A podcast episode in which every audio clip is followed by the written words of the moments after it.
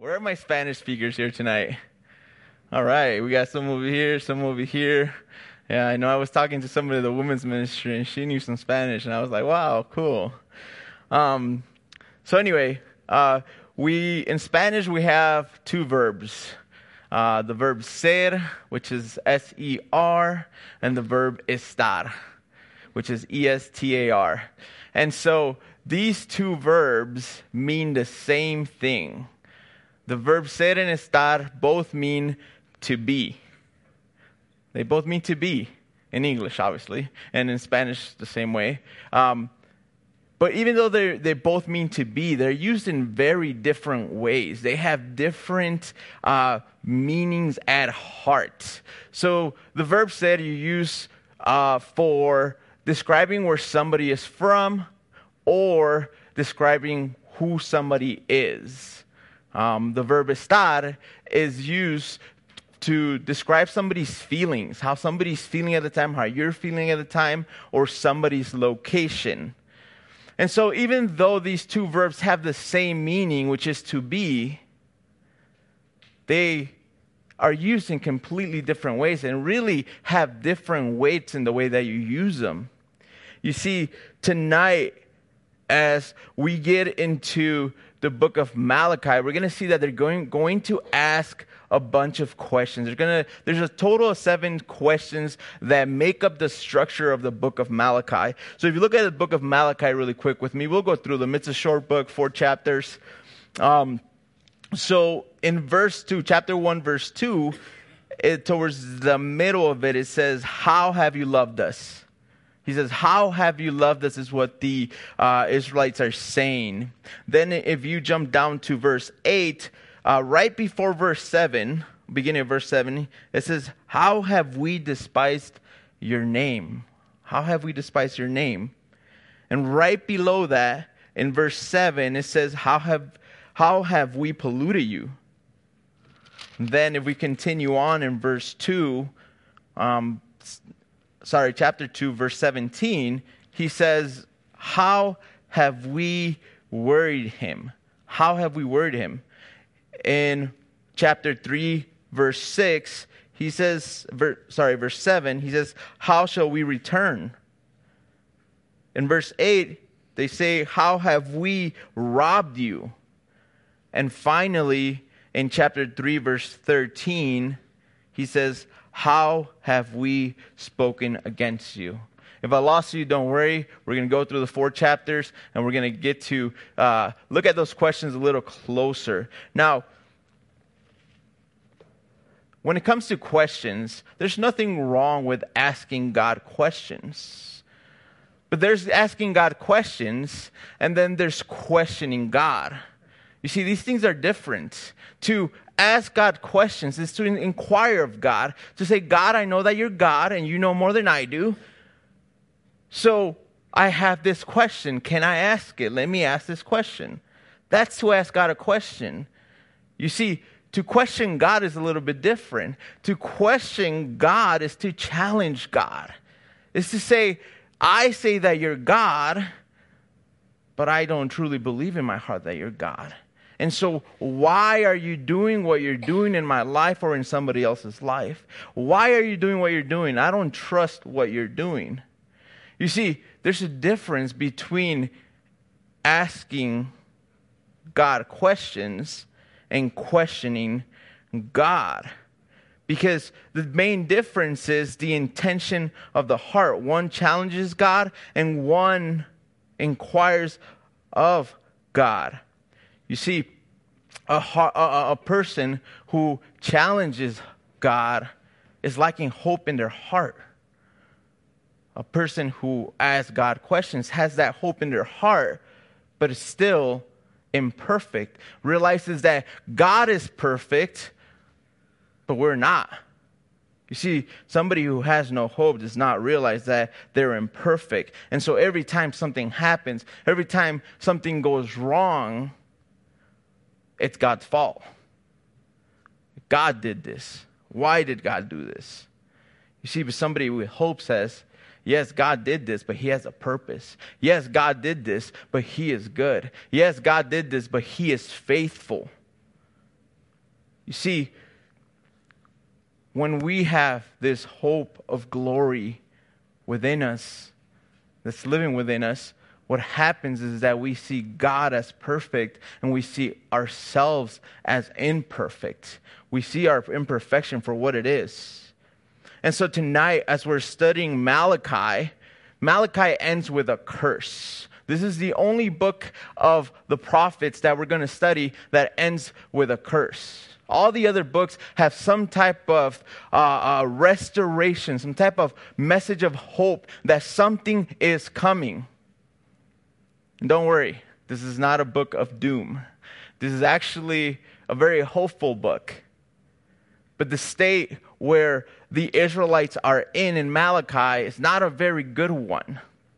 You see, after this curse that happens at the end, there's a 400 years of silence that happens from the end of Malachi, the last book of the Old Testament, and the beginning of the New Testament, which is where the Gospels begin, which is Matthew chapter 1. And so, what we see here is that who Malachi is speaking to is a post exilic Judah, the Jew, uh, Judah that was basically taken out of their land and scattered.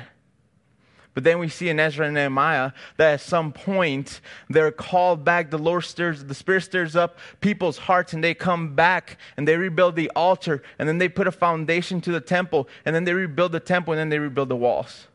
So a lot of scholars believe that Malachi is written in that time, somewhere in that time frame. Some of them say that it's written a hundred years after Zechariah was on on scene because Zechariah and Haggai, they're called back to, uh, to Jerusalem so that they could encourage, encourage the Jewish people there, uh, the remnant, to continue to build. Right? As people, we have this tendency of starting something, especially men. Where are my men in here? Starting something, and it's like, yeah, I'll get, I'll get to it later. And a month later, the project's still sitting there. That's my wife, she knows. So Haggai and Zechariah, and Pastor Brandon will go over Zechariah a little more in detail, but they go back and they encourage them to continue, and so they do. So um, basically, in the book of Malachi, what we see is that 47 of the 55 verses, this is special, 47 of the 55 verses that we have here, God is speaking. God is speaking which is really, really interesting because no other uh, book of prophecy has that. And so, what we're going to see is that the um, remnant of Judah, the remnant of Israel, what's happening is that they build the temple, they built the walls, and at some point, they didn't know what else to do. And when you don't know what else to do, you kind of just kick back, right, and relax and begin to build a family and begin to do all this stuff. And so they begin to intermarry and all these things. And little by little, they got to a place where going to the temple, this special thing that they came, uh, they, they came specially for, was no longer special. The offerings that they gave were no longer from the heart, they were lukewarm. And so, if you guys remember in the New Testament in Revelation chapter 11, and if you guys can go with me there, what happens is that um, Jesus speaks through John to this church, this church that was lukewarm. So, uh, Revelation chapter 3, verse 14, if you guys are following along, it says, in verse 14 of chapter 3 and to the angel of the church in laodicea write the words of the amen the faithful and true witness the beginning of god's creation. I know your works. He says i know your works. So this reminds me of malachi and it basically outlines where the Israelites are at at this point. He said, I know your works. I know that you built the temple. I know that you set the foundations for my temple that was destroyed. I know that you built the wall. So I know your works. I know your zeal. He says, continuing on, you are neither cold nor hot. Would that you were would that you were either cold or hot. So because you are lukewarm and neither hot nor cold, I will spit you out of my mouth. For you say, I am rich, I have prospered, and I need nothing, not realizing that you are wretched, pitiable, poor, blinked, blind, sorry, and naked. I counsel you to buy from me gold refined by fire, so that you may be rich, and white garments, so that you may clothe yourself, and the shame of your nakedness may not be seen, and salve to anoint your eyes, so that you may see. He says, I want to give you sight, but I can't give you sight if you're lukewarm. Then he says, those whom I love, I reprove and discipline, so be zealous and repent. Behold, I stand at the door and knock. If anyone hears my voice and opens the door, I will come into him and eat with him, and he with me. The one who conquers, I will grant him to sit with me on my throne, as I also conquered and sat down in my Father, with my Father on his throne. He who has an ear, let him hear what the Spirit says to the churches. So we see here that he's talking, speaking to the church of Laodicea, but this basically outlines where the church, or not the church, sorry, where uh, the remnant of Israel are at, those who are left over from the from being exiled, who went back to Jerusalem, who were obedient to God. And so they're basically in a place where they're just kind of kicking back, waiting for the next thing to come and this is where Malachi comes in to the picture. You see, when his chosen people challenge God, God doesn't just destroy them. God doesn't say, Did you challenge my authority? I'm going to destroy you. I'm going to take you. You're no longer my chosen people. That's not what happens when his chosen people challenge God. God gets to the heart of it. God gets to the heart of it. And he brings that affirmation that his chosen people need to continue on in his works. And so he speaks directly to the condition and gives purpose in the hope of glory, which is Jesus Christ our Lord. Let's pray. Heavenly Father, um, as we um, dive into your word, Lord, I pray that we may lay aside any uh, preconceptions of uh, whatever that we come here tonight, Lord. And I pray that any worries, concerns, or anything that's in our mind, Lord, that we may just allow for you to take that and allow us to just dwell and drench ourselves in your word. I pray that as you speak to the church, to, to, to the remnant of Israel, Lord, that you may also speak to us, Lord. Speak to us individually because we are all individuals and we're all going through different things, Lord. But you are a God that not only knows his body, his church, but you know our hearts and you know our minds and you know our worries. So, Lord, uh, speak to us through your word and allow us to see what you have for us tonight. That your spirit may be the one that gives words tonight to speak. Lord, we thank you and we praise you. In your name, amen. So, starting in Malachi chapter 1, verse 1, it says, The oracle of the word of the Lord to Israel by Malachi. So, it's important that we see here that Malachi, the name Malachi, means my messenger, means my messenger. And this is so important because by my messenger means that he was chosen to take a message. You see, a lot of times we focus on who people are, we focus on who we are, but we forget that what's important is the message. You see, with Malachi, we don't know anything else about Malachi. We don't know what lineage he's from. We don't know where he lived. We don't know anything about Malachi. But he has such an important message to deliver. He has such a heavy message to deliver to Israel, the remnant of Israel.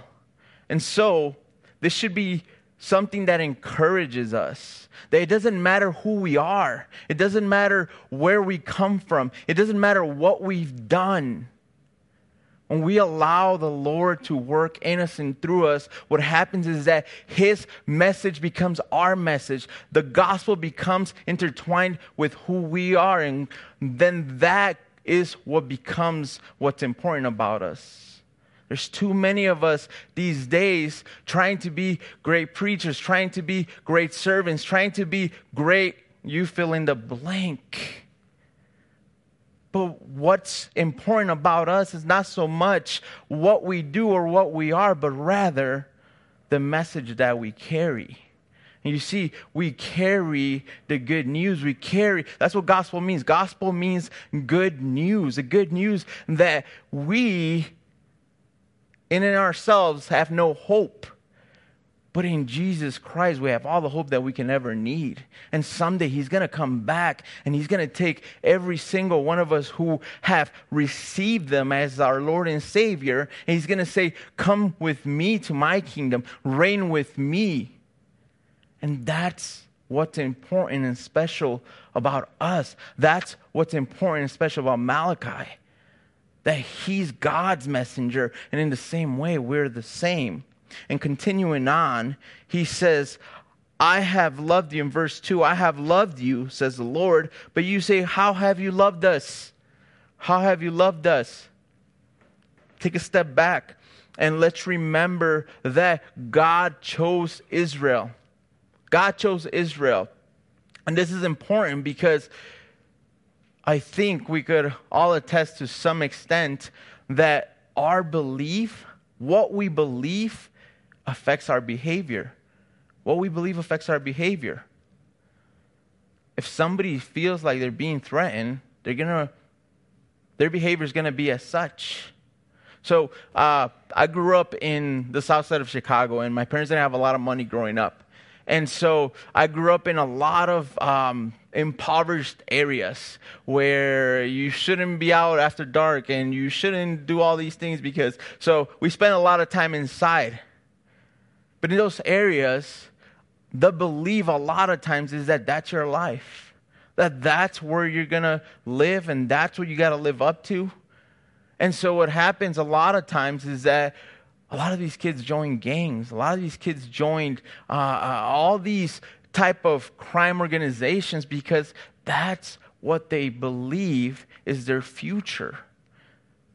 You see, what we believe affects our behavior. And so the nation of Israel had forgotten that God had chosen them, that God, they were the chosen people of God, that it was nothing that they did. As a matter of fact, if we were to choose, if we were to look at, look at Israel's history, I think we can all agree and say, why did God choose them? Yeah, why did God choose them? But at the same time, why did God choose us? Every single one of us. Me. Why did God choose me? I don't know. And so, continuing on, he reminds them this. And he says in verse, continuing verse 2, he says, Is not Esau Jacob's brother? Declared the Lord. Now, if you guys remember Esau, Esau was Jacob's brother, and they were both twins, but Esau was the older one. And so, what Esau ends up doing is, even though he's a, so in that culture, if you were the firstborn, you received the inheritance of uh, of the family. And so, Esau, they grow in everything. And Esau's supposed to receive the inheritance, but he, he gives it to his brother, brother for a bowl of lentil soup because he was hungry. So he didn't value it. And so, anyway, that's Esau. Let's continue on. He says, um, Yet I have loved Jacob Verse 3 But Esau I have hated. I have laid waste his hill, country, and left his heritage to jackals of desert. If Edom says, We are shattered, but we will rebuild the ruins. The Lord of hosts says, They may build, but I will tear down, and they will be called the wicked country, and the people with whom the Lord is angry forever. Your own eyes shall see this, and you shall say, Great is the Lord beyond the border of Israel. A lot of, I know a lot of you guys are probably thinking, why does it say that he would hate Esau? Like we just read all that, but that's what stands out a lot of times, right? That he hated Esau, but why? Honestly, I can't explain it. I could give you guys some ideas and things that I've read, but why God, God does what he does, I'm, I don't know. When we, we're not going to know. Um, all we can do is look and basically make our best interpretation of what he's saying. And so, some ideas, I'll give you some ideas of as I was researching and studying for this, um, how some, what some people think. So, when he says that he hated Esau, a lot of people think when he's making comparison between people, the word that is used for this is not that he hated him, but rather that he loved him less that he loved them less. And so it's not that he hated Esau and loved Jacob, um, but rather it's that he loved them less. So that's one of the points of views. Some other people will say, some other scholars will say that he did hate uh, Esau, but in the in the way that Esau had a heart of contention towards God. I mean, he doesn't value his birthright. He doesn't value the fact that God gave him the, the, the title of firstborn. And so then, if you follow the Edomites, and as we've been going through the book of the prophets and all these things, we see that the Edomites are cursed, right? The Edomites are doing horrible things, and they be they they receive judgment. So a lot of scholars say, well, God knew ahead of time what everything that they were going to do, and because they knew, He knew what everything they were going to do and who they were going to be, He said, I won't choose them. But when it comes down to it, when it comes down to it, we don't really know why God chose Jacob over Esau. Because I think a lot of times we look at that, oh, they're bad, they're this, they did this, that's Edomites and Esau, and he sold, well, he deserved it, right? Some of us will say that. But what we don't really ask ourselves is, why did he choose Jacob? Like, just the name alone, Jacob means deceiver. And let me tell you, if you guys know the history of Israel, you guys know that Jacob lived up to his name. He was a deceiver. I mean, he stole the birthright from his brother. And that's just the beginning of it. So many other things. And so the question is, why did he choose Jacob to be one of the uh, forefathers and descendants of the nation of Israel, his chosen nation? You see, we do that a lot of times with as human beings. We do that a lot of times as human beings we if we think of something at like 100%, right? For the most part, a lot of times we're going to like things, about 80% of things we're going to like in something, and about 20% we're going to dislike, right? But a lot of times, or for the most part, we focus so much on that 20% of dislike and completely forget about the 80%. We completely forget that we like 80% of X thing that you can think of, right? If you're married, it could be your wife or whatever it may be, right? It's just an example. I like my wife. I love my wife 100%. I like 100%, right? Don't get me in trouble, guys. I, have to go home with my wife. I'm going to go out there and car's going to be gone. Hard to walk up here. But right, that, that, that's the case. So Israel is challenging God. It's like, when have you loved us? He says, I loved you. I chose you. You had nothing to offer, but I picked you up, picked you up and made you mine, gave you a name, gave you a nation. If you think about it, they were slaves. They were nobodies. But God took them. He made them a powerful nation. But they disobeyed. And so continuing on, continuing on in verse 6, he says, A son honors, honors his father, and a servant his master. If then I am a father, where is my honor? And if I am a master, where is my fear, says the Lord of hosts, O priests who despise my name? But you say, How have we despised your name by offering polluted food upon my altar? But you say, How have we polluted you? By saying that the Lord's table may be despised when you offer blind animals in sacrifice, is that not evil? And when you offer those that are lame or sick, is that not evil? Present that, that to your governor. Will he accept or show you favor, says the Lord of hosts? So, what he's basically saying is, You give me offering, but that offering is not the best of what you have. What you give me is not the best of what you have. You bring the lame, you bring the sick, and he even goes as far as saying, if you had to give you you had to give that to your governor, would he accept it? Would you even dare give that to your governor? Or are you just giving it to me because you think I don't see? You see, he's going straight for the heart, the problem of the heart. And so, continuing on, he says in verse 9, and now entreat the favor of God that he may be gracious to us. With such a gift from your hand, will he show favor to any of you? Says the Lord of hosts. Oh, that there were one among you who would shut the doors, that you might not kindle fire on my altar in vain. I have no pleasure in you, says the Lord of hosts, and I will not accept an offering from your hand. For from the rising of the sun to its setting, my name will be great among the nations, and in every place incense will be offered to my name and a pure offering. For my name will be great among the nations, says the Lord of hosts. But you, you profane it when you say that the Lord's table is polluted and its fruit that is its food may be despised. But you say, What a weariness this is, and you snort at it, says the Lord of hosts. You bring that what has been taken by violence or is lame or sick, and this you bring as your offering. Shall I accept that from your hand? says the Lord. Cursed be the cheat who has a male in his flock and vows it, and yet sacrifices to the Lord what is blemish. For I am a great king, says the Lord of hosts, and my name will be feared among the nations. You see, they were giving offering that were blemished.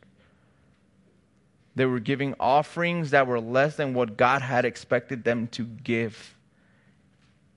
But notice this He doesn't indict them because of lack, because they don't have enough the reason why he's saying what he's saying is because God has given them an abundance. And out of that abundance, what they do is they hold on to it like they themselves have produced it, like they themselves have uh, uh created it.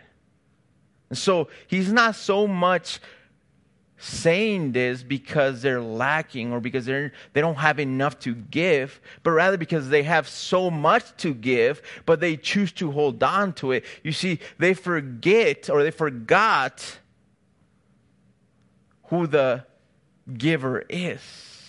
They think they provide for themselves. You know, there's no hope in their heart to say, Yeah, I have been given this, and if I give this much, then the Lord's going to provide for the rest. And this can be so comparable to us. We can put ourselves in this situation because how many times do we go home tired from work? And Either we're uh, the Lord puts something in our heart, puts something to talk to somebody in our heart about Him, to give Him a word of encouragement, and we don't because, no, not today, I'm too tired. Now, mind you, we have the option to choose that. We have the option to choose that. But when the Spirit of the Lord moves in us and, and, and He says, Go deliver this message for me, how many of us say, Yes, I'm going to go? How many of us take the time to spend with the Lord, to read His Word, what keeps us full and what keeps us full of power? You see, our lives are supposed to be an overflow of the Spirit of God. An overflow of the Spirit of God. When God calls us, when God chooses us, he doesn't just say, you're all going to be ministers. You don't have to work and just focus on ministry. I don't believe that's what the Bible says. You see, He has chosen us, and if we truly believe that He's chosen us, we can truly believe that He's placed us where we're at today. I'm not just talking about right now, I'm talking about our jobs. I'm talking about at wherever we volunteer, in whatever family we have. You see, me and my wife, we're from Chicago, so we don't have family out here, but we have you as our family. And so we know that the Lord has placed us here because you guys are our family. Our, our, our um, physical family, I guess, our, our, yeah, our biological family, they're in Chicago. Um, but the Lord has a purpose in that. And I know that if the Lord called us to California, sunny California, right? The mountains, cold. yeah, we were excited when we realized that we weren't going to be by the beach. my love wife, my love, my wife loves the beach, and so. But even in that, the Lord has called us here, and and and we truly believe that the Lord has a purpose. That the Lord is good and that He has a purpose for us, and what we have to do is just give it all we have. I'm not saying that it's up to us, but I'm saying that we find our strength in Him when we don't have strength. And so he continues on and he continues on speaking to the Israelites. And he goes to remind them that he has called them priests, that he has called them priests. So in chapter 2, verse 1, he says, And now, O priest, this command is for you if you will not listen, if you will not take it to heart to give honor to my name, says the Lord of hosts, then I will send the curse upon you and I will curse your blessings. Indeed, I have already cursed them because you do not lay it to heart. Behold, I will rebuke your offspring and spread dung on your faces, the dung of your offerings, and you shall be taken away with it. So this kind of goes just back to um, when I first read that, I was like, wait, why is he just going to spread dung on their faces, right? But uh, this kind of just goes back to uh, where he's talking about like they're giving, they're basically saying that giving to the Lord is in vain.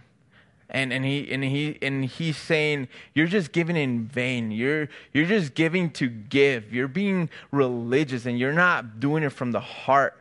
And so, what used to happen when they gave the sacrifice of the animal, the uh, excrement was, was still in them, like the all the waste and everything was still in them. And so, what he's saying by all this is that he's gonna put it on their faces so that they will just leave and stop being hypocrites. So they would just leave the temple and stop pretending like they're actually giving an offering to the Lord.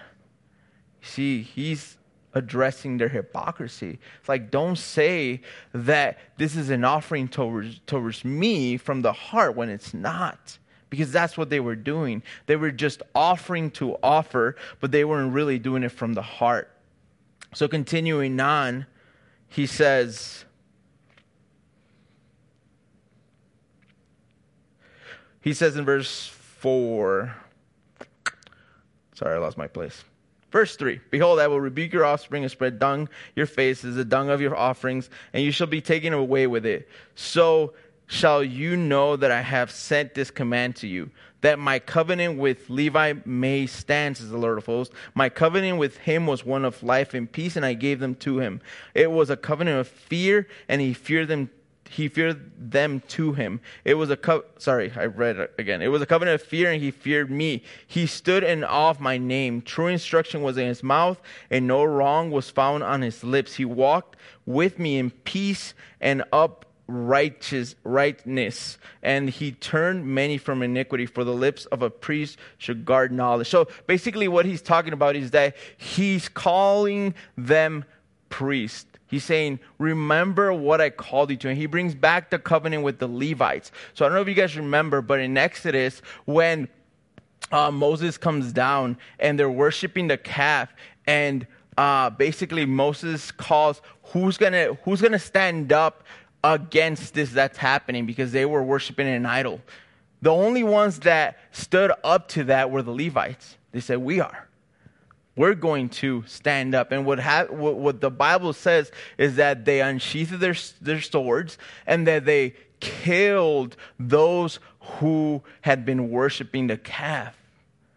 And so basically, what that comes back to is that the Lord made a covenant with them that He would take care of them. And so He talks about the Levite and He talks about what a priest should be. And so if we go back just a little bit, He says in verse 3 not 3 6. He says, uh, true instruction was in his mouth. So the word of God was in his mouth, and no wrong was found on his lips. He walked with me in peace and uprightness, and he turned many from iniquity. And so he's saying, that not only was the word of God in his mouth and did they walk in the way that God had called them to walk in that fear, but that also they proclaimed the goodness of God to others. They proclaimed the goodness of God to others. And so he's talking to these priests because they're no longer doing that. They're no longer honoring God. They're just showing up to the temple to take the sacrifices, and it's like an assembly line. Bring your offering. Let me chop it up or whatever. And so, in the same way, the Lord calls us to be holy priests. He calls us a holy nation. If you go with me to 1 Peter chapter 2, this is what he says. He talks about us as a holy nation.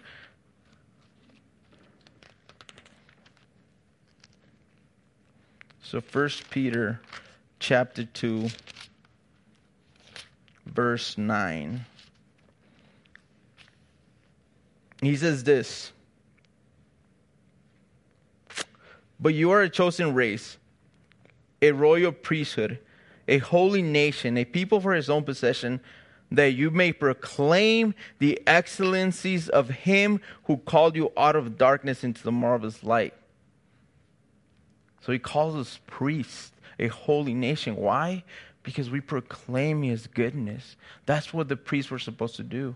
The priests were responsible to guide and usher the people of Israel into a place where they would proclaim, be cleansed through through the through the offering of a sacrifice and and and, and proclaim the people would proclaim his goodness.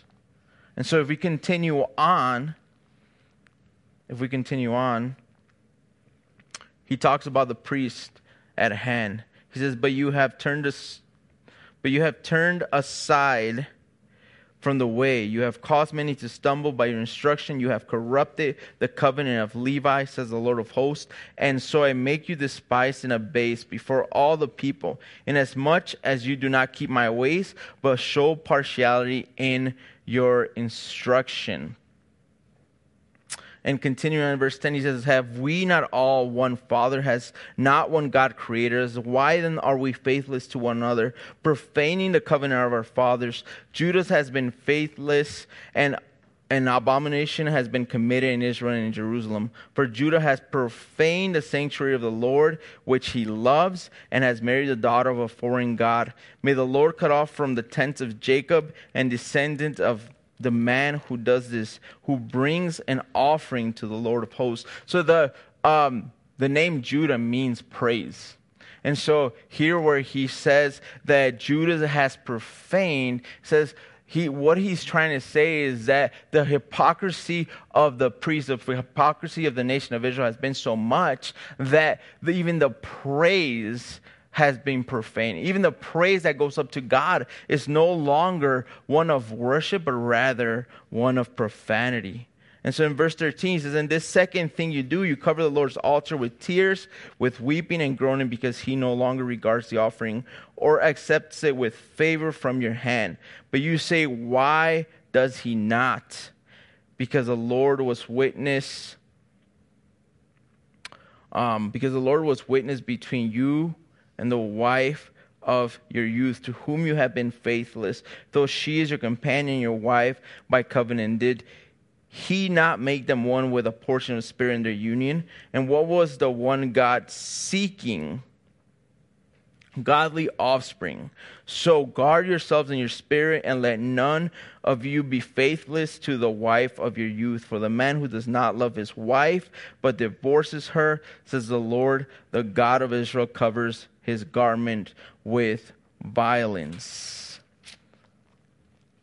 So, what we see here is that he's talking about marriage. And so, what ends up happening, what ended up happening with Israel is that when they came back to the land and they were working and building the temple and everything, um, they they were busy, so they were engaged. But once all that work stopped, what ends up happening is that they end up intermarrying with other nations. Now, when the Bible speaks about uh, them intermarrying and them being judged for intermarrying, it doesn't have anything to do with race or color or anything of that, really. What it really talks about is, is intermarrying with other faiths. So, one of the biggest examples is um, King Solomon.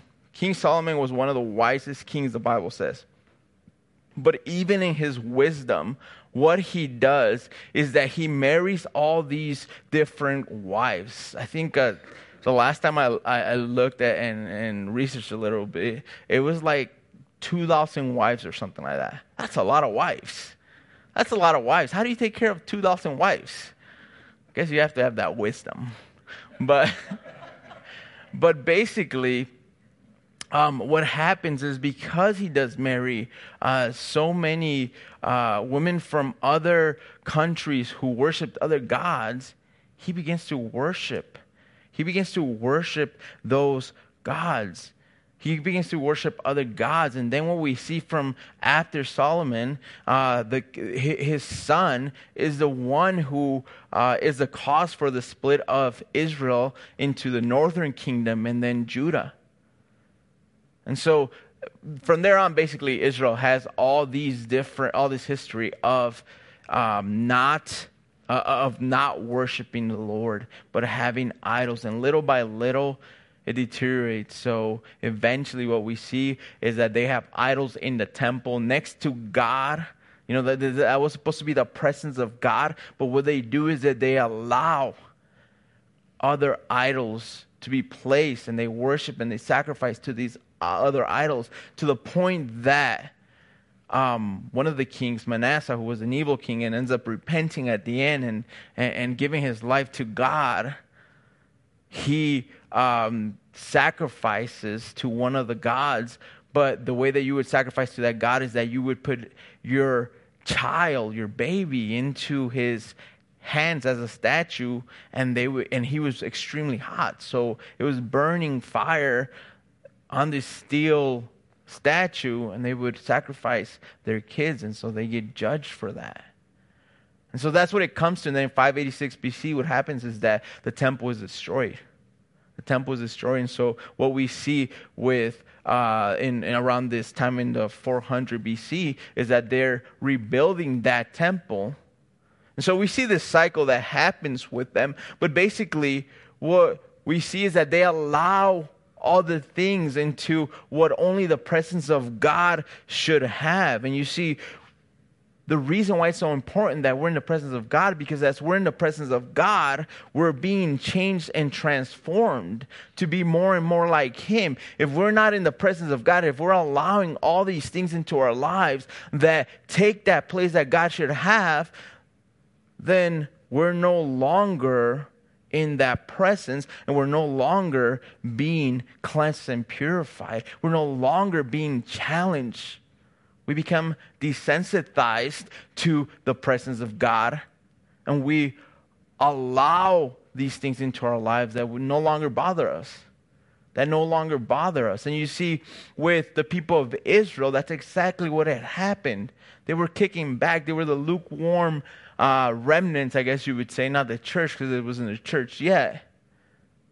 And because they were lukewarm, they were just okay with everything. And then right became wrong, and wrong became right. They couldn't tell which one was which. But what we see is that without his presence, we're not being challenged. We're not being purified, if you're not feeling convicted by the Spirit of God, then you need to get back into it. I need to get back into it if I'm not being convicted by the Spirit of God, because that means that that presence is slowly fading. We have to take a step back and say, where in our lives, what area in our lives do we need to do we need to the presence of God more? And mind you, I truly believe that God is omnipresent, but God decides, he chooses where his presence dwells more than others. We see the tabernacle, the temple. He says, I don't dwell in temples, but he still allows his presence to dwell there or focus there. Um, so, what he's going to bring up next is that, yes, we're perfected through his presence, but there needs to be this purification process that happens that comes by surrender or through surrender. So, continuing in verse 17. Well, I guess we didn't finish verse 16. My Bible just flips over. So, verse 16 says, The Lord of hosts, so guard yourselves in your spirit and do not be faithless. He calls them to be faithful, to be faithful to seeking Him in His presence. In verse 17, he says, You have wearied the Lord with your words, but you say, How have we worried him? By saying everyone who does evil is good in the sight of the Lord and delights in them, or by asking where the God of justice. So he's they're challenging him with this question, Are you really the God of justice? And continuing on, he says, Behold, I send my messenger, and he will prepare the way before me, and the Lord whom you seek will suddenly come to his temple, and the messenger of the covenant in whom you delight, behold, he is coming, says the Lord of hosts. But who can endure the day of his coming, and who can stand when he appears? For he is like a refiner's fire, and like fuller's soap. He will sit as a refiner and purify of purifier of silver, and he will purify of the sons of Levi, and refine them like gold and silver, and they will bring offerings in righteousness to the Lord. Then the offering of Judah and Jerusalem will be pleasing to the Lord in the days of old and, and as in former, former years. Then I will draw near you for judgment. So notice that he calls us, those who are chosen, gold and silver. And I don't know about you guys, but if you guys were walking down one of these roads and you guys found a brick of gold, it doesn't matter what it was covered in, you would pick it up, right? You would pick it up. I know I would. I mean, the right thing would probably be to take it to the sheriff's office and figure out whose it is, right? Um, but you would pick it up. And so he says, You are like gold to me. Each and every one of us are like gold to him. We're like silver and gold. And that's important because he's not just going to uh, destroy us, but rather He's going to take us and clean us and make and purify us and make us shine again. But he says he'll draw near for judgment. And so in verse 5, he says, And I will draw near for judgment. I will be swift witness against the sorcerers, against the adulterers, against those who swear falsely, against those who oppress the hard worker in his wages, the widow and the fatherless, against those who tr- thrust aside the sojourner and do not fear me, says the Lord of hosts. So, what he's saying is that when he draws near, when his presence is present, I guess, what happens is that all impurities begin to come to the surface. I don't know if you, if you guys notice this, but when you feel like you're closest to the Lord, that's when you feel all these impurities come up. That's when you feel all these attitudes and feelings that you're like, whoa, like I thought I was so near to the Lord. How come I'm feeling anger? How come I'm feeling bitterness? How come I'm feeling all these things? Why? Because as the Lord draws near to us, because we're not perfect yet, what happens is that all these impurities begin to be worked out of us. You see, when we get into God's word and we take it serious and we begin to seek Him with all our heart, what happens is that He does draw near. But guess what? When we look in a mirror face to face with Him, we're going to see how imperfect we are. We're going to see that we're not like Him. But 2 Corinthians 3.18 says that we are to become like Him, just as in a mirror. But by glory, we're to be transformed just like Him. But it's by step by step, glory by glory, one battle at a time. The war is won, but there's still battles within us that we're to fight. And so, in verse 6, from verse 6 to verse uh, 13, basic, or 12 actually, what he begins to talk about is about the um, them bringing the full tithes, basically uh, them robbing him of full tithes. So in let's just read uh, verse 8 says, Well, man rob God, yet you are robbing me. But you say, How have we robbed you? He says, In your tithes and contribution, contribution, you are cursed with curse, for you are robbing me, the whole nation of you. Bring the full tithe into the storehouse, that there may be food in my house. So notice that he challenges them as well because he says, You're not giving me your best. You're not giving me your best. You need to surrender in order to get blessing. If you don't surrender, then I can't give you blessing. Because one of the things they were saying is, How are we robbing you? How can we see the wicked prosper? How can we see those who do evil prosper, but we're not prospering? We don't see ourselves prospering. And what God says, He challenges them with this is to bring the full tithe into the storehouse. Into the storehouse is meant as a place where they used to gather the things that was going to supply the temple that was going to supply uh, the ministry that god had called them to. And there's a lot that we could go into here because uh, there's a lot of belief in uh, different people believe in a church that a tithe is not biblical according to the new covenant a tithe is not biblical according to the new covenant. covenant. So what they say is that, well, a tithe is um, is about the Levitical law. And true, uh, God talked about the tithe in the Levitical law, but more importantly, it was before that. I don't know if you guys remember, but in Genesis chapter 14, Abraham gives a tithe, and that's way before the nation of Israel. That's way before the Levitical law. And so the nation uh, before the nation of Israel, Abraham gave a tithe in chapter 14 of Genesis to Melchizedek, who is a representation of Jesus who was to come. And then Jesus in the New Testament also talks about it. And we don't have a lot of time to get into that right now.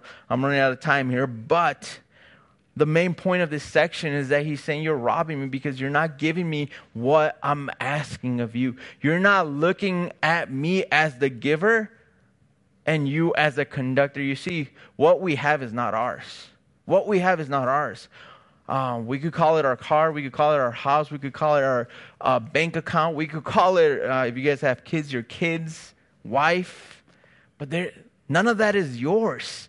At the end of the day, we have what we have because the Lord has given that to us. But when we lack hope in our hearts, we start to close our fists and say no. Like I don't I don't want to let go of this. I, I'm going to hold it here because this is all I think I have. So we, we begin to put our hopes in that, our hope in that. You see, God says, open up your hand. Realize that everything I can give you, I can take away. And when we do that, He says, I'm going to bless you. So in verse 12, he says, of verse of chapter 3 says and all nations will call you blessed for you will be a land of delights as the lord of hosts. Your words have been hard against me he says uh, says the lord. But you say how have we spoken against you? you have said it is vain to serve god. What is a profit of our keeping his charge or of walking as in mourning before the lord of hosts? And how we call arrogant blessed. Evil doers not only prosper, but they put God to the test and escape. So that's what he's talking about. So he's saying you're going to be blessed, but you have to surrender what I have given you back to me. You have to trust, not because I need from you, but because when you give to me, I'm going to bless you back. And all the nations are going to call you blessed. You see, when we when we give to God, what he, from what He's given us, what He requires of us, what He wants from us, what happens is he blesses us, but he also leaves an impression on us. He leaves such an impression on us that we want to do it more. I don't know if you guys have had that experience that God calls you to something and you're like, ah, I don't know, I want to do that. I mean, there was a time when I couldn't even speak in front of people. I remember taking a speech class about a long time ago. Um, I remember taking a speech class at some point, and I couldn't even I couldn't even speak in front of people. Now, I'm not saying I'm a great speaker, but what I am saying is that when I gave my life to the Lord and He called me out to step out in faith, and I did it once, little step, and I did it again and again. The more I did it, the more I saw the blessing of God, and the more I was able to prove in me that He is God and that He can do amazing things in us and through us. And so he did this with uh, the nation of Israel. In verse 16, he says, And those who fear the Lord spoke with one another. There was those who feared the Lord. Now, the word fear here is reverence towards God. The Lord paid attention and hear them, and a book of remembrance was written before him of those who fear the Lord and esteemed his name. So, a book of remembrance was written because of the work that the Lord was doing. They shall be mine, says the Lord of hosts, in the day when I make up my treasure possession, and I will spare them as a man spares his son who serves him. Then once more you shall see the distinction between the righteous and the wicked, between one who serves God and one who does not serve. You see, when we experience God's love, we're perfected and all fear is cast out. And so, fear that is a fear of, I don't know if I'm going to have enough.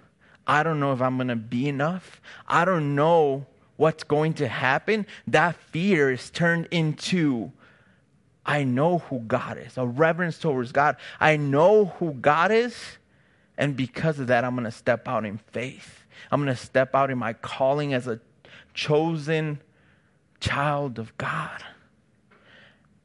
And that's exactly what he's talking about here.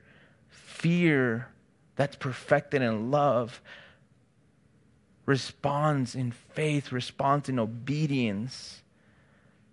And so, to finish up in verse 4, in chapter 4, sorry. This is we're going to finish up. he says, For behold, the day is coming, burning like an oven, when all the arrogant and evil doers, will stumble. The day that is coming shall set them ablaze, as the Lord of hosts, so that it will leave them neither root nor branch. But for you who fear my name, the Sun of Righteousness shall rise with healing in its wings. You shall go out leaping like calves from the stall. And you shall tread down the wicked, for they will be ashes under the soles of your feet. On the day when I act, says the Lord of hosts, on that day when he acts, on that day when he comes back, he's talking to the nation of Israel. Those who fear are going to be the ones that are going to stand with the Savior who he's talking about here is Jesus Christ. He doesn't say the name, but he's giving a hope. So, yeah, it ends with a curse, but it's really a curse that leads to hope because what the Bible says in the New Testament is that God doesn't, Jesus didn't come, didn't go to condemn, but those who didn't receive Jesus had already condemned themselves. So when he I say when when it ends in curse, it's not so much that God curses them like you can never have salvation, but he's giving them a warning of a curse. And so in verse 3, where he says tread, if you look up this word in the uh, Aramaic Hebrew, what the word tread really means is like stepping on grapes to produce juice, like to produce fruit wine, what it used to be wine. And so it, it's when he talks about that you shall tread down the wicked, it means that when they see the wicked, they're to go after them like the shepherd comes after his sheep. They're to go after them in such a way that they produce fruit. And that only takes me back to Matthew chapter 28, where he talks about go then and make disciples of all the nations. So when he's doing this purifying in Israel, when he's saying, You are my chosen people, he's not only leaving it at that, he's saying, Why are you kicking back? Why are you just hanging out? I have a purpose for you. Fulfill that purpose and take every single moment that you have and make use of it. Most importantly, in verse 4, he says, Remember the law of my servant Moses, the statutes and rules that I commanded him at Horeb for all Israel. So he says, Remember the law. Why? Because the law, nobody can keep the law. And so the law is meant to point us back to God. And he finishes with this Behold, I will send you Elijah the prophet before the great and awesome day of the Lord comes, and he will turn the hearts of fathers to their children and the hearts of children to their fathers, lest I come and strike the land with a decree of utter destruction. And so, what we see here is that he ends with this, and um, biblically, like according to this verse, if we look at Revelation 11, which we're not going to turn to right now, but in Revelation 11, it talks about two witnesses that are going to come during the tribulation. And those two witnesses says that there's going to be all these things that are going to happen. They're going to die, but after three days, the Lord is going to lift them up again. People are going to be happy because they died. Why? Because they were preaching the gospel. They're sent to preach the gospel. One of them is, is said to be Elijah, and the other one, Moses. And so they were preaching the gospel, and the gospel convicted people, and the people didn't like it. So when they die, people leave them on the streets and they don't want to bury them. But what ends up happening is the Spirit of God comes in them again and raises them from the dead. And this terrible earthquake happens where a lot of people die, those who were looking at them in contempt. And then people give and pray, give praise to God and give their hearts to the Lord. And so that should be an encouragement to us. I know as much as like death there is in there, like they die and they rise and everything, it should be an encouragement to us because we're those chosen people that the God that God calls to send out to those who are lost, those who are walking in wickedness. That's what we're here for. That's our purpose. Go out and make disciples of all nations. We have a purpose. We're chosen. We're priestly nation of God. But we won't walk that out unless our hope is the hope of glory. If, if our hope is in the hope of glory, we're going to be in the same place that the remnant of Israel was at lukewarm. And we don't want to be in that place when the Lord comes back. We want to be ready, a church ready for his coming. But that starts with the individual, that starts with each and every one of us. Let's pray. Father, we thank you, Lord, and we.